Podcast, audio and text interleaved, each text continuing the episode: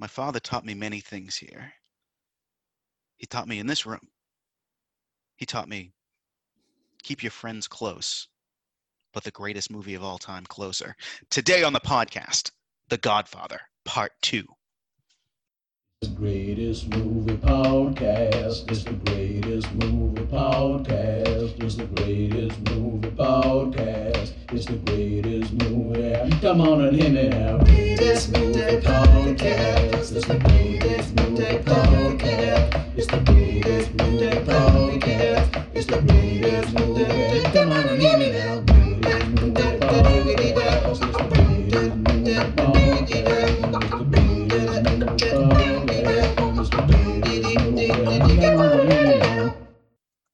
Welcome to the greatest movie of all time podcast, the podcast in which I, your co-host, Lionheart, Rick Barrasso. And I, your co-host, the Big Deck Boski. We're going to watch every single movie ever made, and we're going to help decide which one is the greatest of them all. How are you doing today, Derek? I'm doing phantasmo. How about yourself? I'm doing great. I'm looking forward to continuing the uh, the discussion we had on Godfather one with Godfather Part two today, but let's take care of some business first. Last week, we started our Godfather journey with Part one. I think it was our best episode yet. I agree. Uh, yep, and just a ton of fun with that one. Listen to that one or any of our library on Spotify, Apple Podcasts, whatever app you use to listen to podcasts. Subscribe and review if you can. It's super helpful for the show. And yeah, five stars only, M- much like we're giving these movies today and uh, and last week, five stars. But uh, if you enjoyed that, uh, if you had a correction or a nitpick or anything you want us to cover, let us know on social media. We want to get the conversation going. We are the Greatest Movie of All Time podcast on Facebook, at Great Movie Cast on Twitter. We're at Rick and Rec on Instagram. And you can always email us at greatestmoviepod at gmail dot com. We would absolutely love to hear from you. And as our old friend from the old country, Bruce Wayne, would say, tell your friends about us. This week, though, we're heading out to Lake Tahoe. Then we're going to beautiful, sunny Cuba. And then we're back to Tahoe as we kick off sequel month with The Godfather Part Two. And I'm excited. So Godfather Part Two, it is a nineteen seventy-four sequel to, of course, The Godfather Part One that we did last week. And one of the few movies that can live up to those expectations. It stars Al Pacino as Michael Corleone, Robert De Niro as Vito Corleone, Diane Keaton as Kay Corleone, Robert Duvall as Tom Hagen, Talia Shire as Connie Corleone, Lee Strasberg as Hyman Roth, Michael Gazzo as Frank Pentangeli, and the great John Cazale as Fredo Corleone. It's got a nine on IMDb, a ninety-six percent on Rotten Tomatoes, and a ninety percent on Metacritic. It made somewhere in the range of about eighty-eight million dollars uh, on a budget of thirteen million dollars. The major reviews were not quite as kind at the time, the contemporary reviews, as they were to the original. Uh, Gene Siskel of Kiss and the Chicago Tribune gave it three and a half stars. We're running with that, by the way. Uh, three and a half stars, but the review itself was very positive. He seemed to like it. Ebert, three out of five. What the fuck? Yeah. Vincent Crosby of the New York Times said it was a Frankenstein's monster of a movie. He didn't like it as much, but obviously time and reflection has been extremely kind to this film. Derek, do you recall the first time you saw Godfather Part Two? No, I can't. I can't pinpoint the time I saw it. It, it was definitely after, you know, I, I watched the first one initially, and I had to run, probably went out and grabbed the second one or rent it or whatever I did. But I remember it being um, very, very good, very special, very special movie. And uh, I, I, I don't know how I, I don't remember like how I felt at the time, but I just knew that after a couple of months, I was going and telling everybody that I'm obsessed with these movies. Um, so that's kind of my memory of, of, of this one. Yeah, uh, similar here. Uh, once I saw the first one, I immediately went out and found the second one. And yeah, I mean, God, it's it's, it's Godfather two, you know? It's I remember loving it immediately and close, very close footing with the original, which is very rare, especially with a, a an original as beloved and, and, and great as Godfather. But perhaps some of you didn't go and seek out Godfather Part Two like we did. G- Goatfather. And... What's that? No, it sounded like you were saying goat instead of God, so I said Goatfather. Did...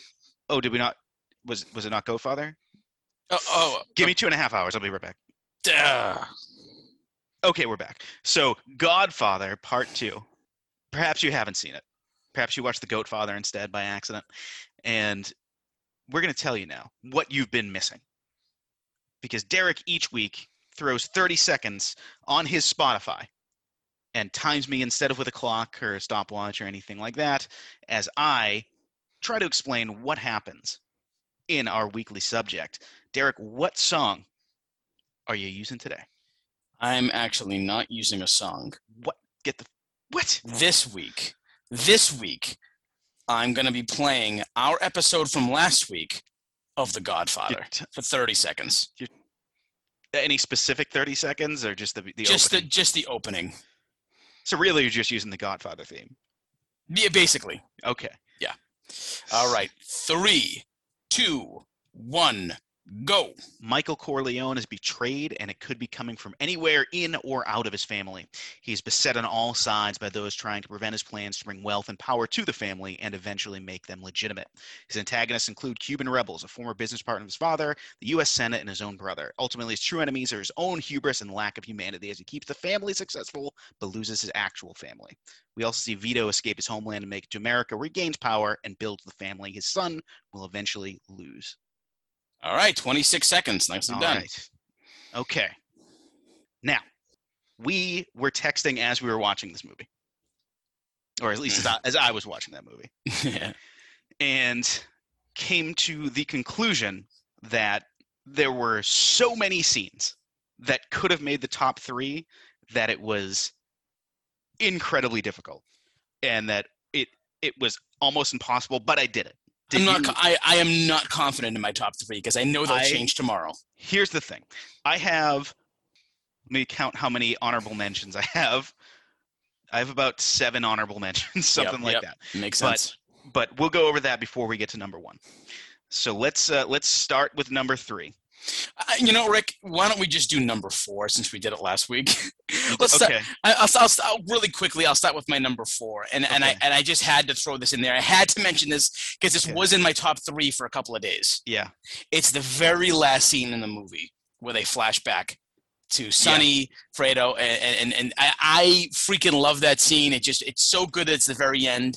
Um, I love everything about it. It's funny. It's it's it's strange. It's odd. It's uh, it brings you back home. You know, with with the good old days. You know, I just wanted to mention that scene quickly.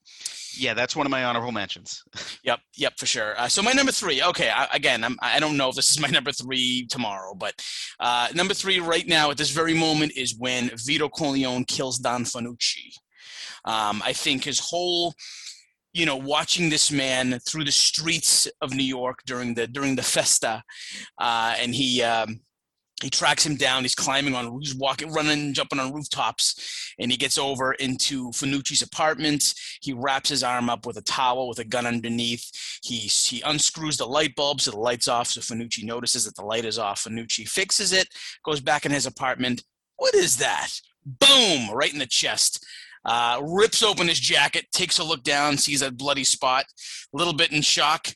Then uh, then he gets shot in the cheek, which is wonderful. And Fanucci drops like a bad habit. And then Vito uh, puts the, the gun in his mouth and blows his brains out. Then disposes of the gun by pulling it apart and throwing it down different chimneys. Goes back to his family and holds Michael. What a scene. What a whole segment. Uh, this really, you, you, from, from the moment you meet young Vito to up to this moment, there's a big transformation there of uh, a, a regular guy just trying to make a living in America. He gets fired from his job, all these things. And then he's going and he's killing the uh, the black hand of the of the city. Tremendous scene. Yeah, it's it's a beautiful scene and shows how Vito is the, going back to our conversation last week, Vito is the guy who can do it all. You know, he can he can run on the rooftops and he can go hold his son and he can be extremely successful at both. And we're seeing Michael kind of fail at, at both right now uh, in the in the other timeline. So my number three is the scene where Michael is considering pulling out of his deal with Hyman Roth. And he goes to Hyman Roth, and they they talk. The money hadn't made it into Hyman Roth's hands yet.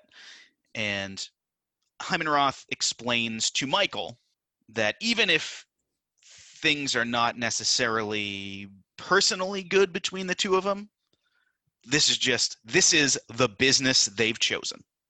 And he explains how Mo Green, who Michael had killed in part one, was, yeah, they were close friends, he and Hyman Roth, and eventually lays it out on the line, you know, if the money's on the table when I get out of the shower, I'll know I have a partner. If it's not, I'll know I don't. And it's just brilliant. These two guys going, you know, just head to head. Pacino in maybe his best performance. Um, you know, Hyman Roth is played by Lee Strasberg, who's like a famous acting coach. He he yeah. is the the the uh, the end all be all of acting coaches back in that day. Yeah, he, he's the fact that they got him to be in a in a sequel is right. Even if it's The Godfather, uh, is is wild. But yeah, it's just an incredible scene. It, yep. It's it's the fact that that scene is not number one as it would be in almost any other movie is wild. Right. So what do you have for uh, for number two? My number two is the end sequence uh, of of Michael taking care of the business, and uh, this is um, it's a little bit different from the way it, it's portrayed in the first movie. But uh, there's three big deaths here. Uh, we see the death of Hyman Roth, uh, killed by Rocco Lampone, and Rocco gets killed himself. Uh, I'm wondering to myself if Rocco knew he was going to die, considering earlier in the movie he said it's uh, it, it's not impossible. It's not impossible. It's difficult, not impossible. I think he knew he was going to his death, yeah. um, which is which is crazy. And then you see uh, Frank Pentangeli slit his – well, you see the aftermath of him slitting his wrists in the bathtub. And the, the previous scene where Tom Hagen visits him is uh, a very strong scene, very, very convinces him that uh, his family will be taken care of and everything. It's wow. I could talk about that scene for a long time too. And then the last part is Fredo in the boat, and he gets shot in the back of the head by Al Neri while saying a prayer. It's just intense. It's very intense. There's only three as opposed to what the five or five or six that die in the first one, but each one really matters. They hold a lot of weight with each other, and um, it's it's very good. And then as soon as you hear that gunshot for Fredo, uh, and you see Michael in, in the window of, of Lake Tahoe, and he just puts his head down after that shot. It's uh, it's a powerhouse of emotion. It's it echoes the the. similar scene in part one so well. And if you look at Michael at the end of part one, he's surrounded by people that respect him, mm-hmm. you know, and he's taking on his father's legacy. In this, in the aftermath, he's just alone. Great point. Yeah. He's, he has in the effort to create this picture of what he thinks the family should be, what he, he has killed or cast out everyone in his life. Mm-hmm. No, he can trust nobody. Nobody can really care about him, or or vice versa. It's it's it, it's an incredible scene. So my number two sort of leads into that, and that is the scene where Fredo and Michael have their big conversation. That was after. In my top three for a while. Yeah, yeah. Uh, I mean, John Cazale, the man who only ever made great movies. Yep. He's never in a bad movie. He was never in a good movie. He was only in great movies. Yes. And this is maybe his best scene in a movie. Mm-hmm. And just the, the pain of, you know, it being passed over and just underestimated its entire life because he keeps fucking up. And Michael has that incredible tear down of him afterwards, and just like, I don't want to see you. If you're going to see my mother, you're going to call ahead to make sure I'm not there, so I don't accidentally run into you. And it's just, again, two guys top of their game, killing it. Yeah. Incredible scene. Yep. What do you have for your number one? Oh boy. Oh boy, Rick. Okay. So what you just said is leading into this scene that I picked. Michael tells Fredo, I don't want to see you, all this, all these things. The scene that I chose uh, punched me in the throat, and it punches me in the throat every time I see it. and it's at their mother's funeral. And Fredo, uh, uh, Michael won't see Fredo. Um, I feel like at one point, uh, uh, Fredo's with um, the daughter there. Uh, Get the name. Connie, for some reason, the name. Connie's standing there and she says, "Where's uh, Fredo?" Says, "Can I see Michael?" He says, "No chance." And then Connie says, "Where's Michael?" He was in the boathouse. Kind of like Fredo's right there. Tom said it right in front of Fredo. I, I think, you know, yeah. in a lot of ways, Tom wanted him to make up. Anyways, Michael goes over to Fredo, who's sitting down on a chair, and he gives him this hug. And the music swells, and it's just a powerhouse of a moment. And then he looks, he just tilts his head up and looks at Al Neri, and Al knows what the what he's why he's looking at him. Al puts his head down. It's beyond filmmaking at this point. It's so emotional and so real. We know what's going to happen. Fredo is so feeble, and he's he's he's meek, and this this this man, his younger brother, is, is standing over him and gives him this hug, saying to him basically, I, I I forgive you, in so many in so many words, or uh and and then just to see Michael look at Al, kind of like, you know, my mother, you know, do not I don't want my brother harmed while my mother's alive. Their mother is now deceased. The music swell when he hugs him. It's just like the it's it's the epitome of all the Godfather movies combined in one. It's this like majestic family and the majestic music. It's it's all the emotions that run wild throughout the, all the movies into this one moment for me. And it, every time I see it, I'm like, holy shit. Uh, so that is my number one. Yeah, I mean that that scene. I, you know, I, I, I talked about it before. It's like this is. This movie is sort of the downfall of Michael as a as a human. Like he's not, by the end of the movie, when he's just not even speaking to Kay and just closing the door in her face. Yeah. He is not even close to the man that his father wanted him to be. Exactly.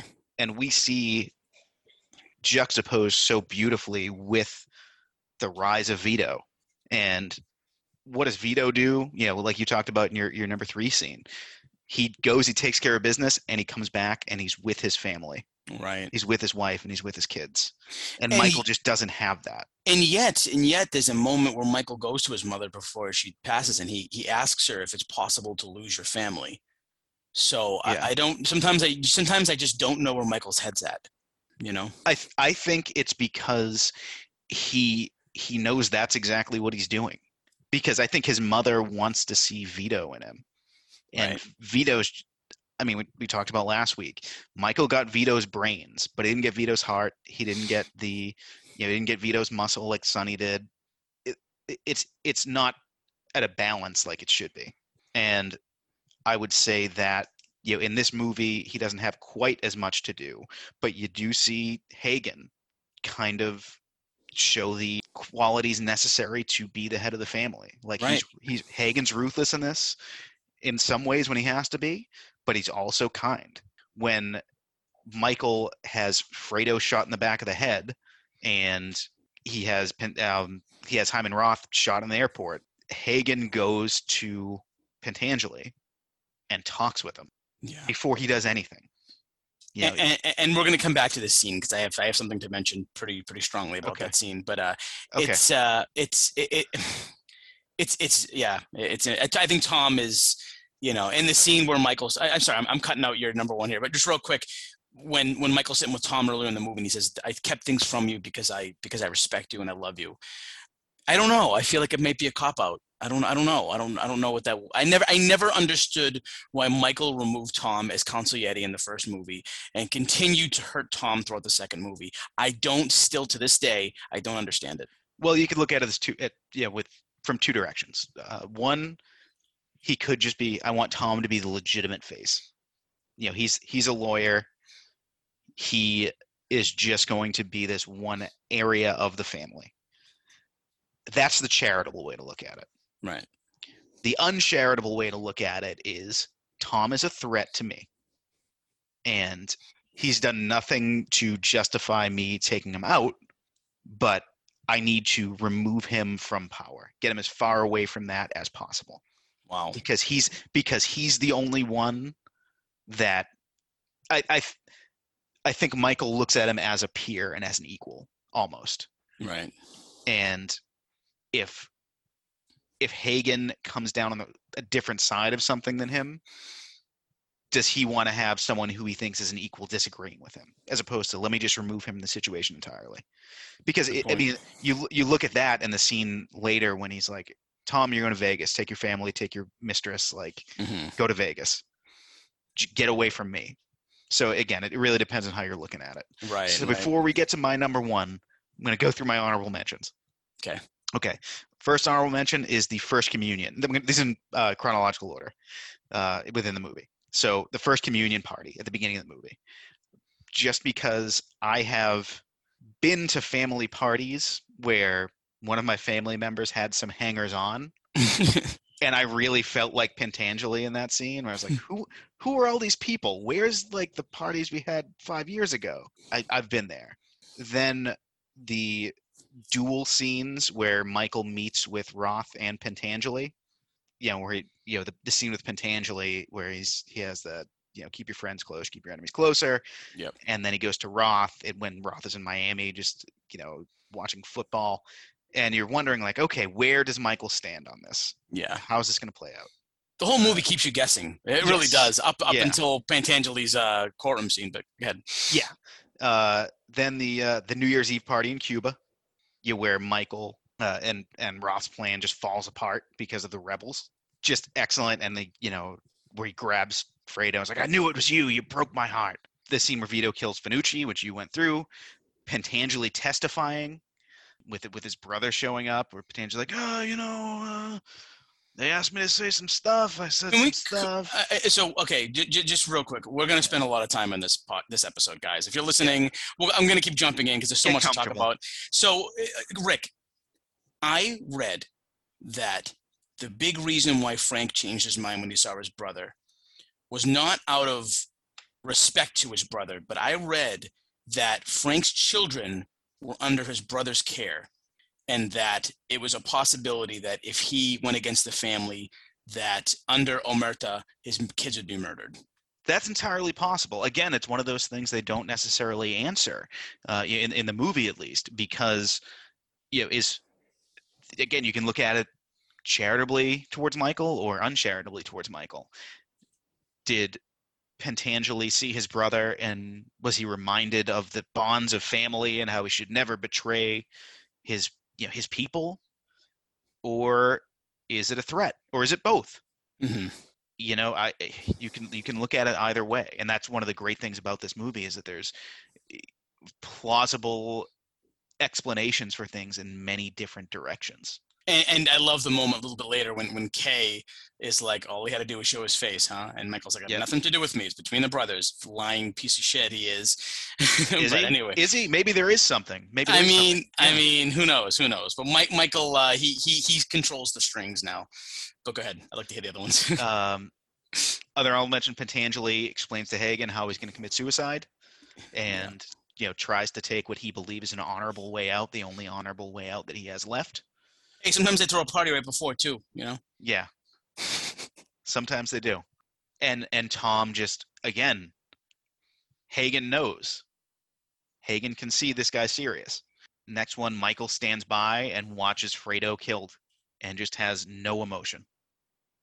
And that's the moment you realize that Michael is a fucking empty shell of a human. That's a line that cannot be uncrossed. And I think it weighs on him, you know, when we eventually have our Godfather Part Three episode, that's something that's going to weigh on Michael for the rest of his life. Yep. That's his, that's his big regret. And then the one you mentioned before, the final scene with all the brothers together. Mm-hmm. And, uh, okay. I'm ready. Number one scene. Kay tells Michael that she is leaving him and has had an abortion. Wow. I notice that every one of my scenes is somebody explaining to Michael why they did what they did. That's it. So yeah, it's Roth ex- Roth explaining why, you know, he's he's gonna go through with the deal. Fredo explaining to Michael why he unlocked the door, unlocked the gates, and let uh, let Roth's men in, and Kay explaining why she had an abortion. Yeah, we hadn't mentioned it, but Michael believes that Kay had had a miscarriage. Do we think, by the way, maybe maybe this is this is you know something about Michael and Hagen's relationship. Do we think Hagen helped Kay set up the abortion? Because we see him not letting her out before. Hmm. Very interesting thought. Because we, I mean, we've talked about in both of our last two episodes, Hagen can see the truth of people in the same way that Vito could. Yep. Right? He could tell what Michael was becoming. Yeah. And would he have allowed this? You know, would he have helped Kay with it? Did he know about it? So, I mean, that's that's something to think about. And, yeah, and, and, and Tom, I mean, while this was happening, I'm pretty sure Tom was the Don and was in charge of certain things. It would so, have happened when Michael was in Cuba. Exactly. So wh- wh- while Tom was in charge, it was under his thumb. Yeah. So my, I'm surprised. I'm actually more surprised that Michael didn't blame Tom for it, or maybe he did, and we didn't get to see it. Maybe. So this is this is also the scene where you see Michael loses control for the first time, really, in the movie. You know, even even when he realizes when, when Fredo accidentally outs himself as the, the one who betrayed him, stays calm. Mm-hmm.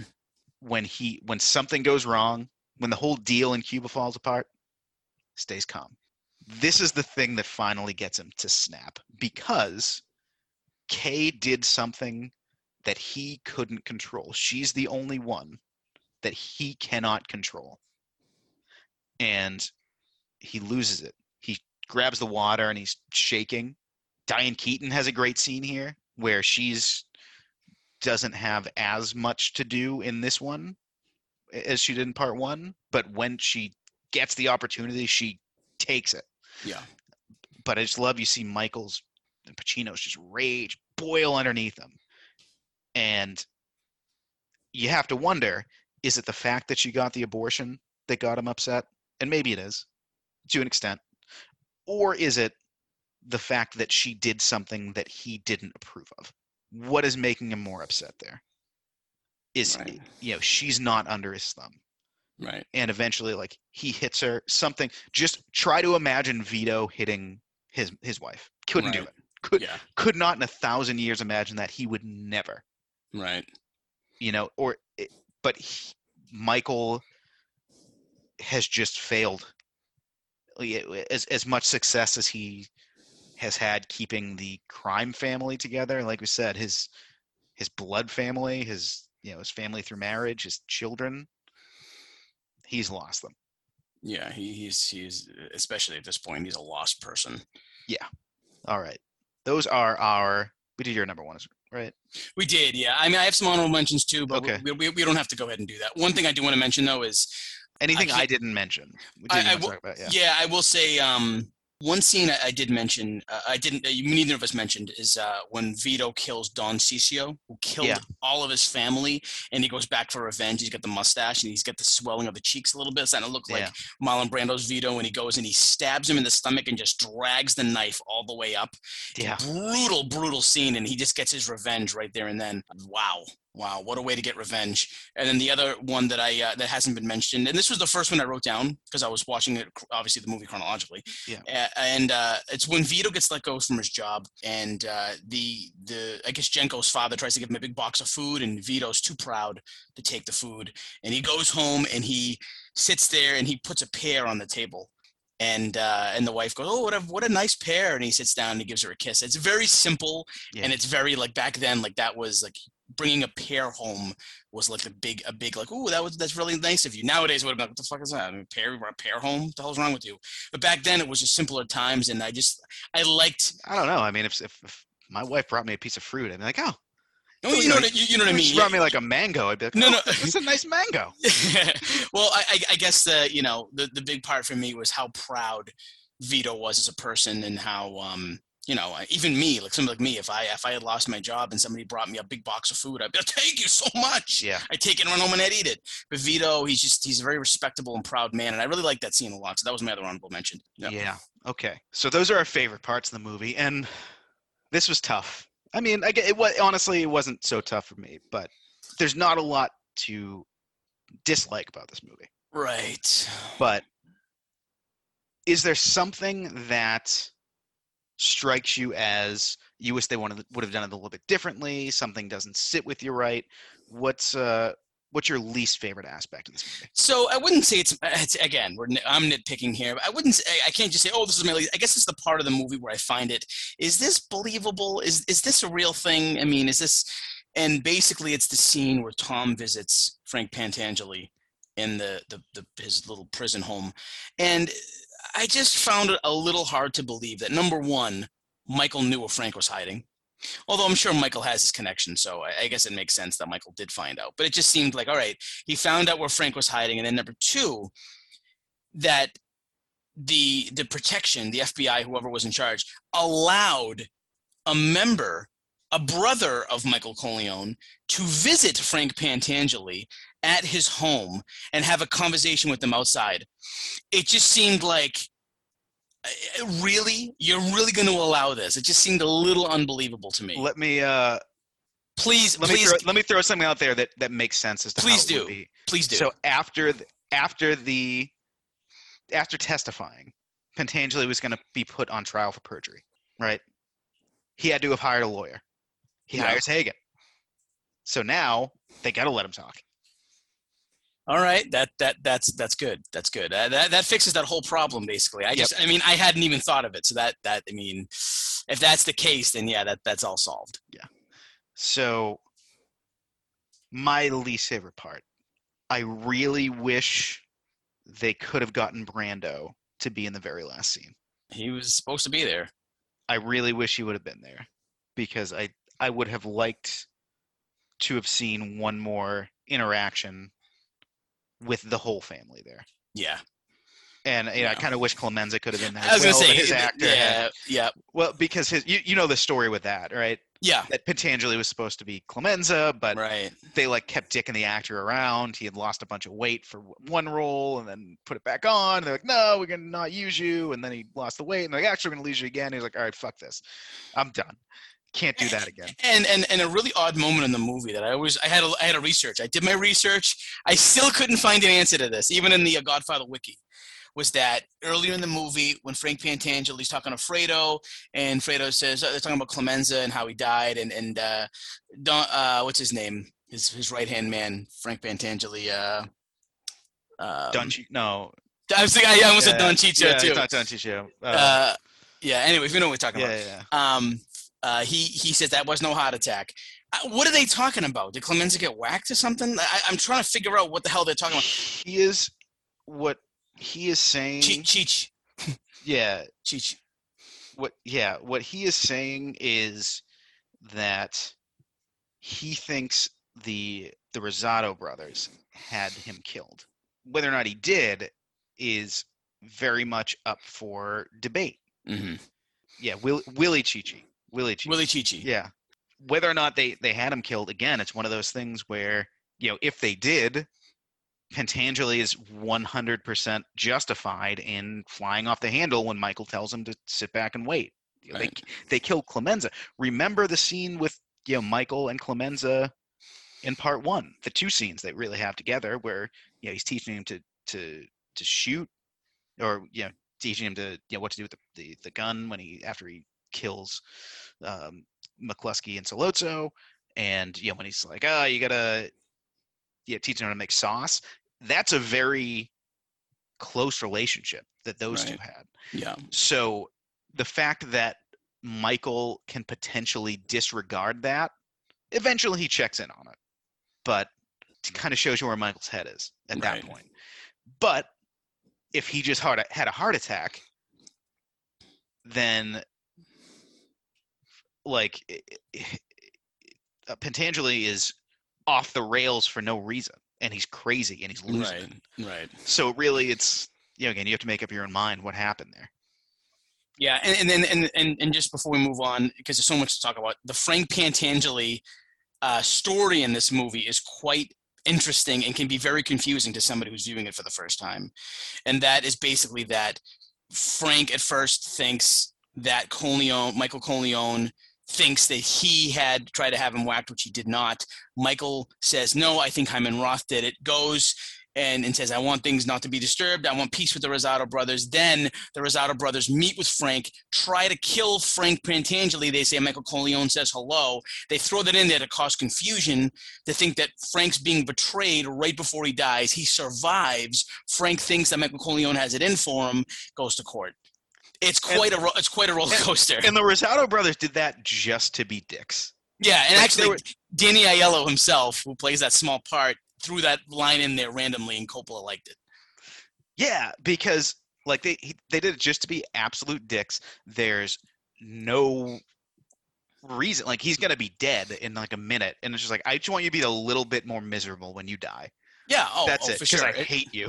It's like the uh, it's like the old like crusade stories of like when I forget who specifically it was, but I think that uh, one religion shot arrows into another religious people with with like dipped in like pig skin or pig blood, so that way uh, they they they'd get know infected, that yeah. get infected, or right before they died, they'd think they were going to hell because they had this like dirty pig stuff in them, and they weren't yeah. supposed to eat. It's like really effed up the Rosato brothers. Like just before you die, we just want to let you know you're being betrayed, even though you're not.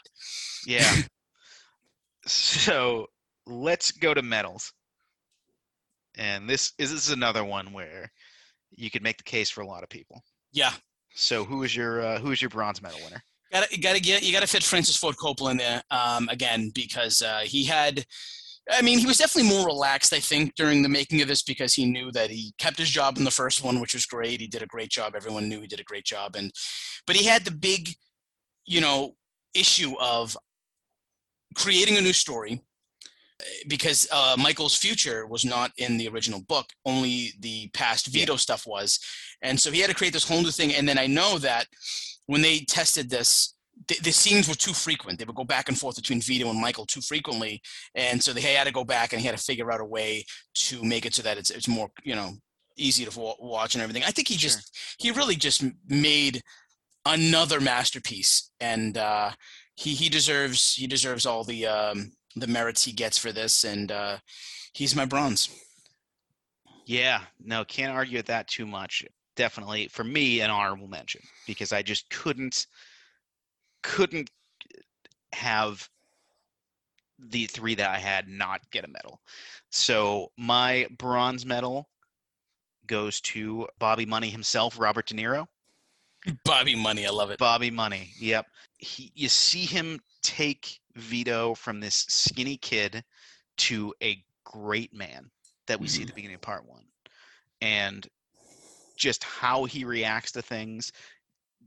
It's it's so tough to step into the shoes of Marlon Brando. Yeah, and, and, and we'll find out later when I did my recasting, and you'll all love my recasting, I'm sure, is that holy shit, how do you find somebody who can do this yeah. besides De Niro? I mean, incredible. The fact that, I mean, the fact that it's just like a towering figure like Brando. We talked about last week how there were, you know, the actors in the other one who were just intimidated by him. And De Niro's just like, yeah, I'll just go be that character. And the fact that he wins an Oscar, which I think is the first time that uh, two actors won an Oscar playing the same character. First or only? I think it might be only. Uh, no, there was one more and it was very recent and it only is kind of the same character. Do you okay. know who it is?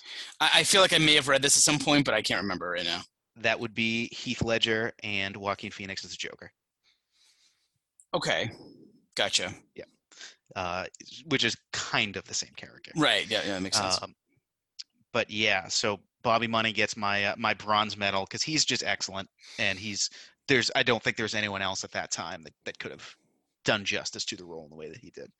Agreed. But uh, silver medal, who do you have?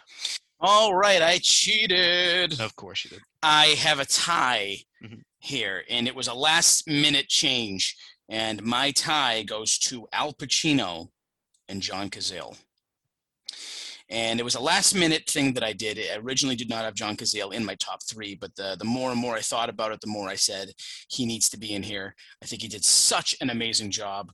Um, his moments are scarce, but they're but they're great. And every moment, every scene he's in, he just uh, he he's he's very watchable and just makes you want to know what he does next. Um, he does a great job as Fredo. Al Pacino, he's brilliant in this movie. He really uh, takes a turn. His character takes a big, big turn. And uh, it's weird because I think th- maybe the first fifteen, twenty times I've seen this movie, I'm I'm rooting for Michael Corleone because he's the he's the protagonist, right? But he's kind of the antagonist. And yeah. Hi, I mean, Hyman Roth is the antagonist to Michael's protagonist, but there's, it's one of those movies where, you know, there's a lot of bad people in it, but Pacino is, um, he has a lot of great moments in this one. And uh, like you said, at the very end, he is one lonely person. And in that very, very last scene in the movie, where he, they go back in time, he's sitting at the table, he enlisted in the army. Uh, it's a whole different Michael again, you know, and it's, it's, it's, it's just, he's just, this is an amazing, amazing job. So they, they get, they get a tie at second place for me. Yeah. I, uh, so let's just go with my next two, because uh, my silver is John Cazale. Poor Fredo. He, he yeah. just, he just wanted one thing for himself. He grew up in a house with Sonny, who was just so overbearing, with Michael, who's this fucking prodigy, with uh with with um Hagen, who is yeah really like got more time with his father than he did, even though he's not blood. The poor guy yeah. is just, he's not cut out for this, but he just wants it so bad. And he fucks up. What the hell do you think he? What, what what did he tell Johniola? Like, what the hell? What what details? He unlocked. So what he did is he made sure the gates were unlocked. But I mean, uh, what, what do you? How would he not know that was a that was going to be a hit? He's an idiot. I, like Fredo's dumb. Like it's he's he says like you know I'm I'm not stupid like everyone. He is stupid like everyone thinks. He's a moron. And he like that's eventually I think why why Michael has him killed, because I don't think Fredo would ever consciously betray the family again, but he's probably gonna fuck up. Right, right. I mean, the gates are. I mean, all right, okay, all right, okay. He lets him in. He lets him. Oh, and he made sure uh, the the blinds were open. Right. Which I again, why do you like? What do you think's going to happen? Why do you think they need to see into his room? It's yeah. You, you have to be really dumb to, to dumb. not figure that out. He's stupid. He's but again, stupid. again, Rick, he was banging cocktail waitress just two at a time. No one can get a drink. Yeah, yeah. He's stupid. He's dumb. But he, he he just wanted something for himself. But anyway, like enough about the character. Cazale, the actor. Yeah. He's in Godfather Two this year. He's also in The Conversation this year. Yes. Which is another fucking brilliant masterpiece. And he's great in it. I can't wait to go back and watch that one. Oh, it's fantastic. And I'll just go next because my gold is one of your silvers as well as Al Pacino. And I mm. really think this is, you could stack this up against just about any performance in the history of movies. And it would compare pretty favorably. Mm-hmm. The the way he moves, the way his eyes are, the the way he conveys anger and betrayal is incredible. I think it's the crown jewel in Al Pacino's career, this movie. He's in, in a in a career full of excellent performances. He this is just unbelievable. He's so good. Yeah. Who is your gold? Uh, I got to give my gold to Robert De Niro for this one. I, I think that this is one of, and I will say this again later on, but I might as well say it now. This, to recast this, was the most difficult thing I've ever had to do in this show thus far, in the Greatest Movie Podcast. I just, I, it was so difficult for me to recast this. It was just unbelievable. I said, why couldn't there just be Robert De Niro again being thirty, thirty years old right now? Yeah. I did find someone, and we'll get to it. But uh, De Niro here, he has to fill Brando's shoes. I mean, no one fills Brando's shoes, and De Niro fills them, and he does a great job. And he, like you said about Pacino, the way he, uh, for me, I, I, I agree with everything you said about Pacino, but for me, for De Niro, the way he moves, the way he puts his fingers up to his cheek, the way he does the same thing, that he he makes you believe that this is young Brando in this. And uh, I love, I mean, he speaks fluent Sicilian in this movie. I love his relationships with Jenko. I love the things that he says, the way his performance is. Jenko says, isn't my girl a beauty? Yeah, she is. But for me, it's only my wife and kid. I just love the way he he does things. And I love the way he throws some of the English every once in a while. I take care of everything. I, I just think that it's a powerhouse performance and well-deserved for the accolades that he he gets for this. But he's he's my gold on this one. It's almost like De Niro and Pacino are really good actors. I feel like it's... It, it crossed my mind a few times. Fucking crazy. Yeah. Um, so let's get to it. And uh, last week, my one of my favorite segments we've ever done uh, on the show is your recasting The Godfather. Uh, and we're going to – you had mentioned you have some Godfather Part Two roles. I recast two uh, for this movie, and if if it would be made today. Let's hear so it. Let's let's see if I uh, perhaps maybe stepped on some of your toes. Let's see. I hope you didn't, because I'm excited about mine. Okay, so I cast the roles of young Vito and of Hyman Roth. So I only did two. Okay. Okay. Hyman Roth. Dustin Hoffman. Okay. All right. Very interesting. He's, he's, I mean, if he's transitioned into, like, in his later years, more, you know, comedic roles, but I'd love to see him get another dramatic powerhouse role. Right. Before he stops making movies, if if he hasn't stopped making movies already. Makes sense. But he's he's an excellent actor. We've talked about Hook on the show. I mean, we've we talked about The Graduate in our in our five hundred Days of Summer episode extensively. He's been in such great stuff, Marathon Man.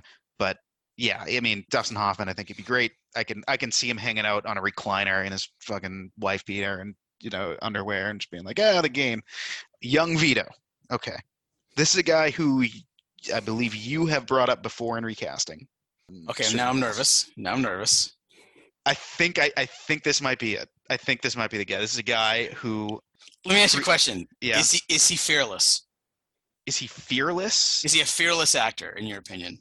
Like a guy who could, at his age right now. In some ways. In some ways. I would. He's done stuff, I think, in the past that would have destroyed the career of other people, and he's come back out of it just because he's so skilled, and he's got a huge movie coming up, I believe, later this year, and that is Robert Pattinson.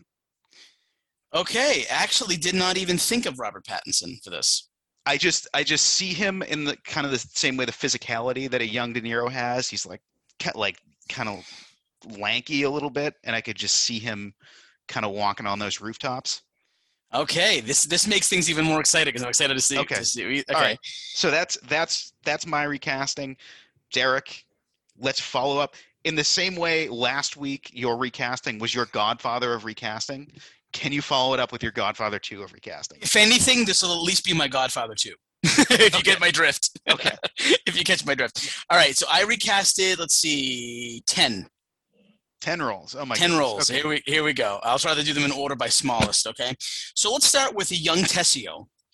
I went with the actor Robert Lloyd uh, Robert Lord Taylor. Yes, he yeah, plays I saw him in, in Gotham. In Gotham. Yeah, yeah. Yep, I picture him as I think he has the face of a Tessio. It's sort of well, young. Well, this is who did you cast as Tessio last week? Christopher Lloyd. So do we think Robin Lord Taylor is going to age into Christopher Lloyd? Yeah, you know. I think he has a good face. And I was thinking, I was also looking at the movie Tessio and, and trying to see some some resemblance yeah. and things like that. So I went with that. Uh, so young Tessio. The next, I'll, I'm going to jump jump around from He's this a great actor, by the way. Robin Lord Taylor, Penguin in Gotham is – I I feel like that's a really underrated show. I think the first season's not good.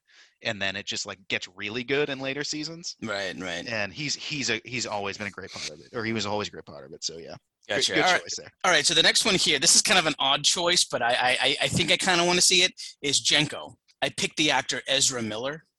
Yeah, for Jenko, I thought he'd be uh, kind of kind of colorful, because Jenko's like he's part of it, but he's sort of like. Still the, still the guy in the scally cap, which is Buddy, you know? And yeah. I feel like Ezra Miller could pull off something like that. I think he's a talented actor. Uh, let's move on to Al Neri. I went with somebody who I believe could have been a very, very good Fredo if he was younger. But I think for Al Neri, I picked Robert Carlyle. And yes. uh, he yeah. is the, if people don't know who he is, he's the villain in The World Is Not Enough. He plays Rumpelstiltskin in some show. Um, Once Upon a Time. He's yep. in uh, twenty-eight Weeks Later. He's, yep. yeah. So he would be my Al Neri. Okay, Senator Pat Geary. A character Let's we, take a minute. We have not discussed Pat Geary. Well, we all. have not discussed Pat Geary. And then that's another Pat, scene that I'm surprised Pat, none of us mentioned. Well, he, I mean, I had the, the honorable mention in the, um, the the First Communion Party, but what a fucking scumbag. Yeah, and uh, this the setup, the setup of, of, of him in the brothel. He's he's a yeah, he's he's like a racist. He's cheats on his wife constantly. Like he can't stop trying to hook up with these these women. Like he's I, des- I despise I despise you, you and your whole fucking family. Yeah, and then he's in Cuba. He's like, I'm gonna get me a lady down there. One of those red-headed whatever he says. Yeah. what, what a, a piece of shit. All right. I went with somebody who I think could be a real great piece of shit. Yeah. Uh, and this is kind of a strange choice, maybe, but I thought of him and I said, yeah, uh, Aaron Eckhart. Yeah, yeah, I see uh, it. especially like now, he's getting a little bit older. I feel like he could fill the role really well. And he's got kind of a face I want to punch sometimes. So Aaron Eckhart gets that role. Don Fanucci. This was this was difficult. Uh, but again, you and I, I'm going with actors that are decently well-known. I think people know that at this point. But I went yeah. with Javier Bardem uh, yeah. here. I thought maybe it would be interesting to see him, uh, especially after seeing his performances, uh, Raul Silva and James Bond, uh, the blonde-headed villain, and of course, No Country for Old Men. He's He can be sinister, and he's a very, very good actor. Uh, let's move on to Johnny Ola. Okay, Rick. This starts a new thing that I'm doing here. Okay. I'm giving you the option to choose out of two actors that I picked. Okay. So this is the only the second time I, I'm doing this one other time later on in the casting, but this is I chose these two actors. I can't decide. Either Christopher Eccleston. Yeah. Do you know who that is? Yeah, yeah, he's one of the, he's a Doctor Who. He was. Uh, yep, he was also in uh, yeah. Thor: The Dark World. Yeah, yeah. Or uh, unrecognizable. He's in makeup. Right, right. Yeah. Or Jonathan Banks. From Breaking Bad. Mm. And I think, I, we, I think we gotta I think we gotta get Jonathan Banks in there. And I was thinking Banks yeah. might even be good for uh, Michael Corleone's bodyguard too. Yeah. Banks you could Banks is a guy who should be in this movie. I don't honestly I think for the role, I think Christopher Eccleston is is, is probably the guy of of those two, but you got to get Jonathan Banks in there. He, he belongs in here. Eccleston's a little bit more gangly and, and, and yeah. weedy looking, kind of like Johnny. I mean, again, I would have picked Dominic Chianese again, Uncle Junior. I would have picked John, him yeah. for Johnny Ola again. But uh, Jonathan Banks, I don't know. He could be the, uh, the, the the bodyguard. But okay, let's move on. Young Clemenza. I'm really excited about this one. Okay, all right. Paul Dano. Yeah? Uh, I think you give Paul Dano uh, a fat suit. You let him act. You let him learn Italian. I think it's going to be fantastic. Uh, I feel like the, Paul Dano would be a good Fredo. He, I think. I mean, I think he's one of those actors that could do a lot of yeah, things. Um, but I could, but, I could see him like, I could see him like trying to weasel out of like, I, I'm smart. Yeah, I'm, for sure. Oh, he would do. He, he would do the great. He does great meltdown scenes. Yeah. Um. But uh. Yeah, Paul Dano for this one. Uh, Hyman Roth. Here's the other one you get to choose from. Okay. Woo, all baby. Right, all right. right. So I will say one of the actors I chose is playing a role that this character is based on, Hyman Roth. Hyman Roth is based on Meyer Lansky. Okay. And Harvey Keitel is playing him okay. very shortly. So I picked Harvey Keitel for my Hyman Roth. Or the better choice that I think we should go with, and that is okay. Christoph Waltz.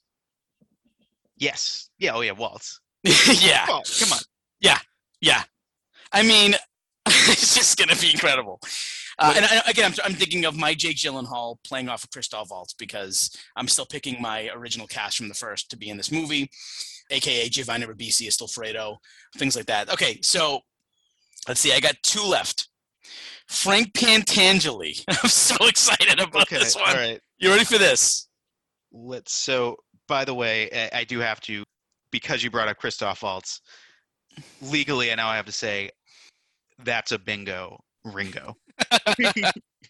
yes. Ringo, yeah, yeah. How can we forget? Uh, all right, ready for this? Yeah. Frank Pentangeli. Yeah. Burt Young as Frank Pentangeli. I like yeah, it. I like I do. It. I see it. Especially, you know, he's just kind of a nutcase, you know. Yeah. And I, yeah. I, I don't know if you remember this, the episode Another Toothpick in The Sopranos where he plays Bobby Bacalao's father, who has the coughing fit throughout the entire episode and then ends up dying after he kills him. It, what a cameo. Just to be just amazing. Amazing. All right, here we go. Young Vito. This is what it's all about. This okay. is what it's all about, Rick. I, this was so difficult. Let me, let's walk walk me through your process here. What were you considering? What What do okay. you think? Uh, what do you, I, I, what do you I even think said, this person needs to bring to the role? And okay, remind well, us, this person is going to grow up into Daniel Day-Lewis, correct? Yep, correct. And that that was a big thing. So I needed somebody who had a very thin face to me, a thin frame, um, somebody who I think is absolutely a fearless actor. I've heard him in interviews, and he is somebody who is so fucking serious about acting. I said, how can he not take a role like this? He, to me, might be a young De Niro as to how good he is as an actor and how focused he is. At first, I was going, okay, early thirties, because De Niro was thirty-one. And I said, you know what? No, I don't care. I think if you're if you're younger than forty years old, you can pull off this role, in my yeah. opinion. And my choice for this role of young Vito Corleone is Adam Driver. Yeah. And Rick, excellent. It yeah. took me probably like four days to figure this out, and it was on my mind constantly. And then I went through a I went through a list on I M D B of all the uh, quote unquote top actors, and he was like yeah. number two oh seven, and I said, "Holy shit!" Uh, I think he looks maybe like a young Daniel Day-Lewis in a lot of ways. Young, he's got the skinny face, he got the little mustache. He could use put the put the cotton balls in his mouth for the later scenes. I think Driver would absolutely hit a grand slam. Yeah. No, that's that's a great choice. That is very interesting. And I mean, the the, the great thing about Adam Driver is is he is in uh, the best Star Wars movie, which is The Last Jedi. So oh, Rick, as well. You're a so, funny guy. You're a funny guy, Rick. So I'm funny? How, how am I funny? I can't wait till we get to that one how, because how, you you, how you, am I funny? you have a hard on for that movie. I yeah, that's gonna be a great episode. I can't wait for that one. I'm I've got my fucking fist tapes. I'm ready to fight about that one. I'm but anyway, okay. but anyway, but anyway. So uh, let me ask you this. Recasting, before, yeah. Maybe not as good as my first, but I, I think it was. I think I did a decent job. Decent. It was. It was good. It was. I mean, you recast ten roles. I think you had some great choices in there. But let us know what you guys think. If you have any recasting for The Godfather, maybe I'll put this out on social media, get a little uh, get a little question going. Who would you cast in The Godfather and The Godfather two? Find us again with the Greatest Movie of All Time podcast on Facebook, at Great Movie Cast on Twitter, Instagram at Rick and Rec. Send us an email, greatest movie pod at gmail dot com. Whatever way you get in touch with us, we may you know last uh, last week or a couple weeks ago, I should say, we read an email on the air. We can do that again. That's no problem. Um, and we'd love to hear from you. Yes. So no Twitter follow of the week this week because there's just not many official Godfather accounts out there. Couldn't really find anyone. But why don't, why don't we just follow – let's just follow me, at Rick Barrasso. That's our Twitter follow of the week. Done. Done. Follow me, my my personal account. So moving on to uh, to thing this movie does best. And I have it as it is the best sequel. It's, I mean, in, in the sense where it just keeps the level, the high quality of the original. You got to consider this, if not the best, one of the best sequels of all time. All right. Uh, my answer uh, for better than anything else is, is this is the greatest sequel of all time. Could very well be. Yep. Could very well be. So let's look now. The Oscars. These the ceremony took place in nineteen seventy-five, and Godfather two was unsurprisingly a big winner this year. Uh, wins Best Picture, Best Director, Best Supporting Actor, Adapted Screenplay, Original Score, Best Art Direction. It's nominated for Best Actor. Can't wait to get to that one. Best Supporting Actress and Costume Design. So, best. Let's go through the major categories. Best Picture. It wins. But there are, honestly, there are other movies where I'd listen to a case for, because this year was stacked. The other nominees were Chinatown, masterpiece. The Conversation, masterpiece. Lenny, haven't seen it. And The Towering Inferno, which is a weird nomination. Godfather Part Two, one of the great movies of all time. Chinatown, one of the great movies of all time. The Conversation, one of the great movies of all time, all in the same year. Can't go wrong with any of them, in my opinion. So I'm not going to argue Godfather two shouldn't have won.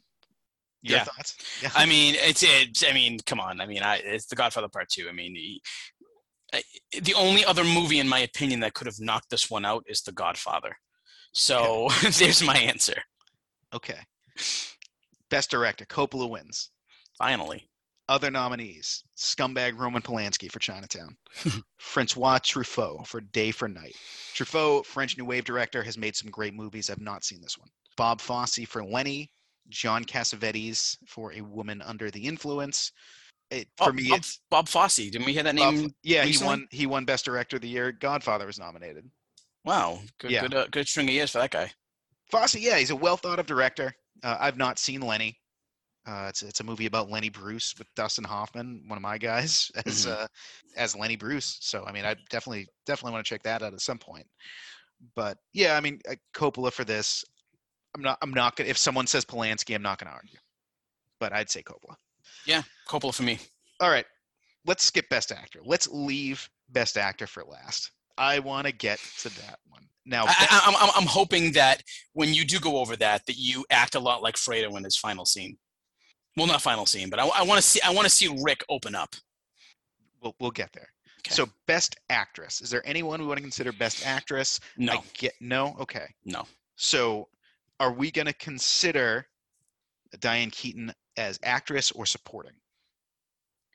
I mean, she. If, if anything, she's got to be in supporting because okay. I, I don't okay. even. I mean, yeah. So we'll get there. We'll get yeah. there. We'll get there. Best supporting actor, De Niro wins for Vito. Yep. We last week we talked about as there were three actors from The Godfather nominated in Best Supporting Actor. Has that ever happened? Other than that, it happened this year because Lee Strasberg is nominated for Hyman Roth. Michael Gazzo. Michael I'm Gazzo assuming, is Frank yeah. Pentangeli. Yeah. Other nominees: Jeff Bridges for Thunderbolt and Lightfoot. And Fred Astaire for The Towering Inferno. How The Towering Inferno got these nominations? Do I'm you know surpri- what that is? Do you know what you know what The Towering Inferno is? I, I don't think I've heard the name. I don't really know what it's about. It's an ensemble cast about a tower that catches on fire, and the people are trying to escape. Okay. It's like a disaster movie. It's it's like it, it's like that movie. Like The Rock had a similar movie, Skyscraper, I think it was called. Right. Like that. It, basically, that's what it is. There's just a right, bunch right. of celebrities in it. Bizarre. But yeah, I mean, I think I think De Niro's the right winner here.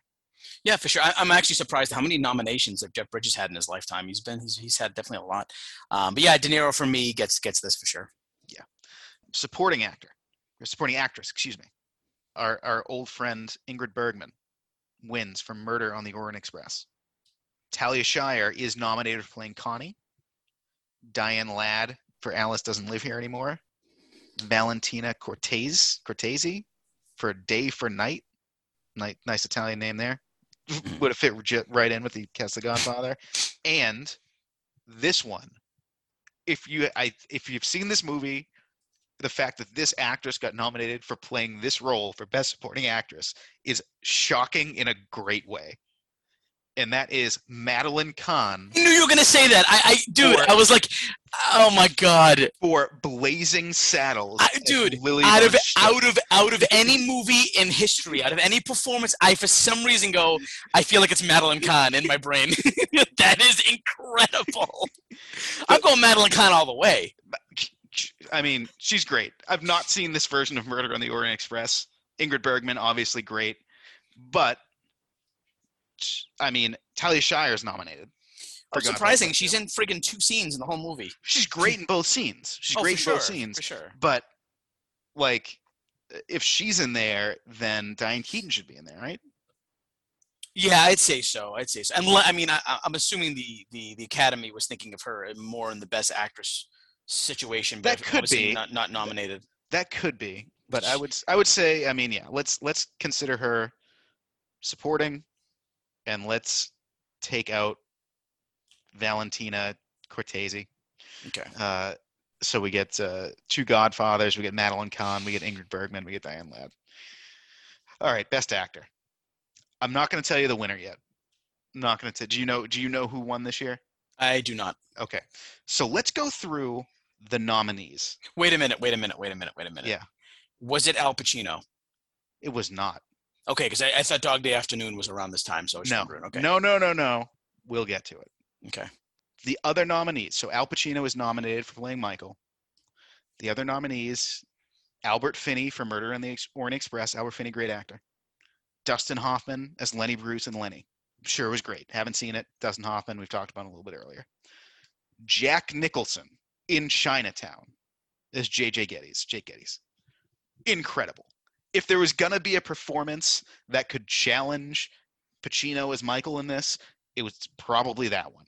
I got to see this movie. Should You haven't seen Chinatown? I've never seen it. Do you know what it's what it is? No, I don't. Oh, check it out. Okay. Check it out. Jack Nicholson, Faye Dunaway. It's it's incredible. Okay. The winner of this year. So you you look at it, you get three young Hollywood heavyweights. You get Albert Finney, British you know, classically trained actor. The winner of Best Actor for this year was Art Carney. Who? You know, you ever see The Honeymooners? Uh, not really. I know about it, and I know I've seen the clips, but he was the gangly sidekick on The Honeymooners, and he was in a movie called Harry and Tonto, and he won Best Actor over Al Pacino, Dustin Hoffman, Jack Nicholson, and Albert Finney. Wow.